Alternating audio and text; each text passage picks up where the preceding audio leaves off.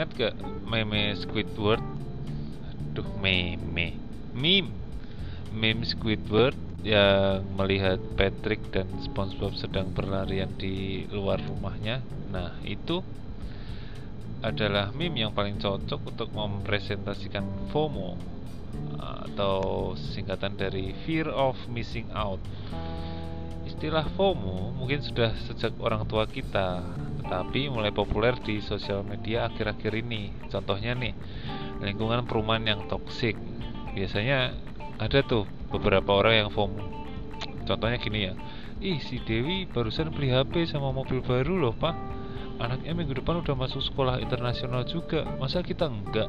Nah masa kita enggak ini itu adalah salah satu dari FOMO uh, ya kali aja kita harus ngikutin semua hal yang dilakukan tetangga kita kan?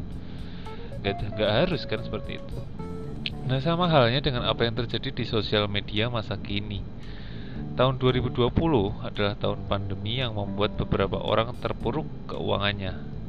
Dari keadaan tersebut, finansial orang-orang terpuruk tersebut, bagi beberapa orang yang tidak terdampak akan dijadikan konten, biasanya mengenai pentingnya investasi. Investasi betul, tidak ada salahnya investasi, tapi dengan uh, ke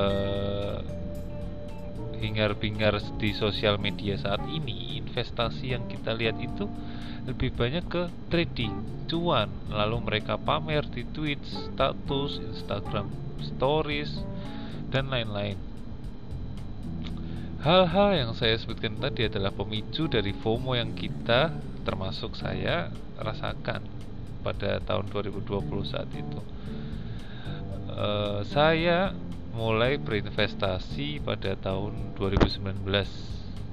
Di masa itu, mencari akun mengenai edukasi keuangan tidak semudah mencari di tahun 2021.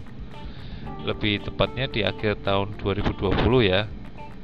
Nah, di masa ini, di masa 2020 2021 akun mengenai edukasi finansial menjamur dan sangat banyak kita temukan, sangat mudah kita temukan di explore. Influencer investasi banyak sekali. Mulai dari menyarankan saham A sampai saham A sampai saham Z. Crypto to the moon. Pamer cuan puluhan juta dan sebagainya. Padahal cuan puluhan juta itu sebenarnya menggunakan modal dalam satuan miliar. Ya itu hanya beberapa persen saja itu hanya upilnya saja. Jadi misal kita satu miliar uh, dan untungnya hanya satu persen itu juga sudah kerasa bagi kita yang melihatnya itu. Saya salah satunya saya contoh melihat akun yang pamer 5% ternyata itu bisa sampai jutaan. Nah saat itu sih saya uh gila ya investasi untungnya cepat sekali. Tapi 5% itu nggak ada apa-apanya itu hanya upilnya aja. Nah itu saya termasuk salah seorang yang merasakan FOMO karena hal-hal itu. Melihat teman-teman saya sharing atau pamer cuannya itu juga, juga sungguh menggetarkan hati saya kesal rasanya. Jadi bisa nggak sih saya juga seperti mereka? Nah.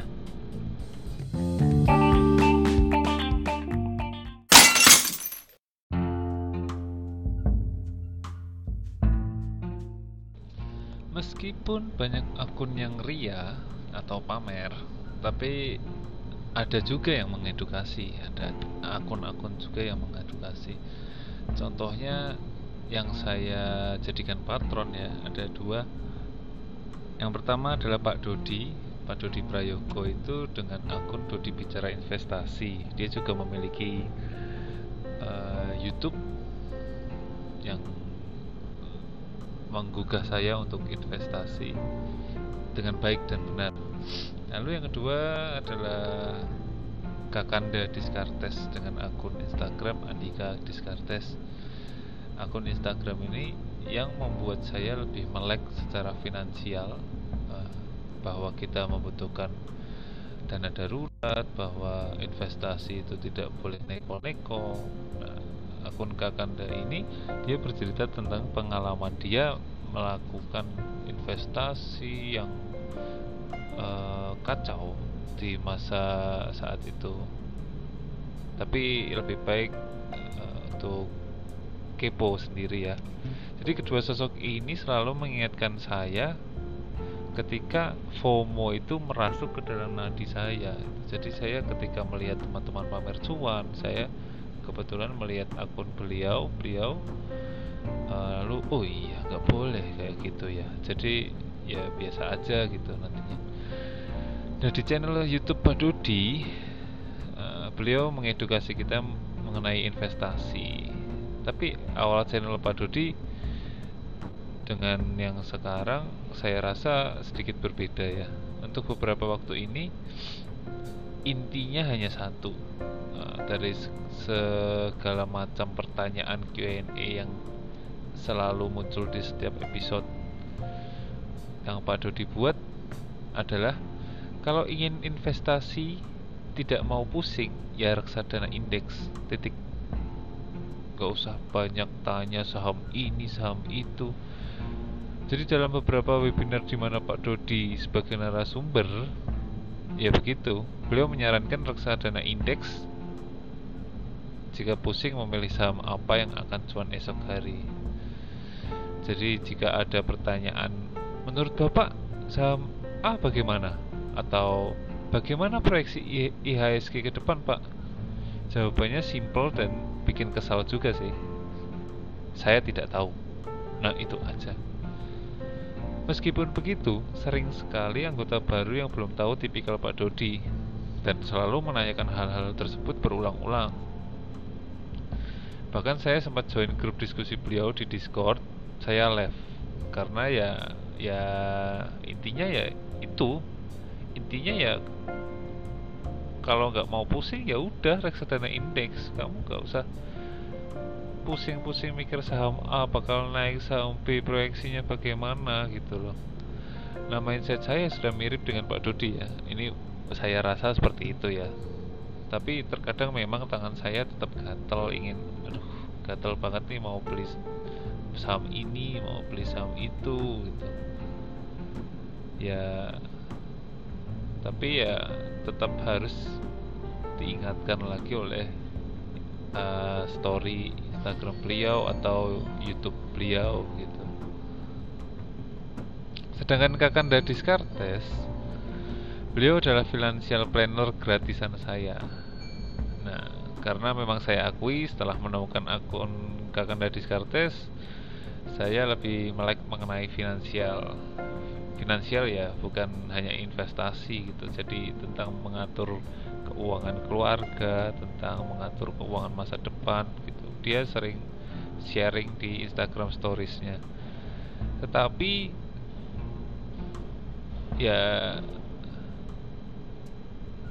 sesi favorit saya adalah montok money talk gitu atau dibaca dengan montok gitu aja sesi ini ada di IHSG eh IHSG ada di IG stories beliau membahas tentang permasalahan keuangan beberapa orang yang terpilih. Nah sesi ini yang membuat saya melek. Oh orang kaya aja banyak juga ya yang finansialnya bermasalah.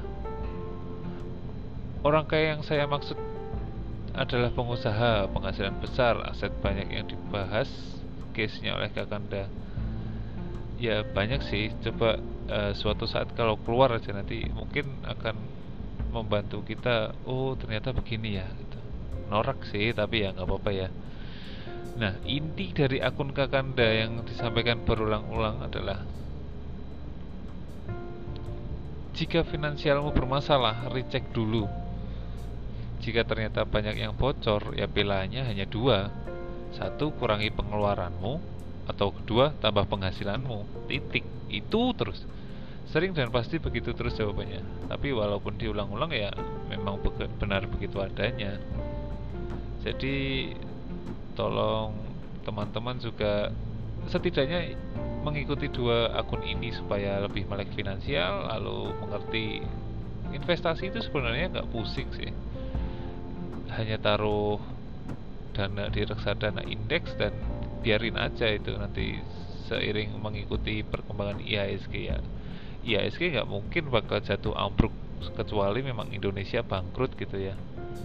Ya jadi semoga dengan uh, insight dari saya dan rekomendasi dua akun tersebut bisa membuat Anda tidak merasakan FOMO atau setidaknya teringat bahwa FOMO atau fear of missing out di era sosial media sekarang itu tidak terlalu diperlukan. Jadi semoga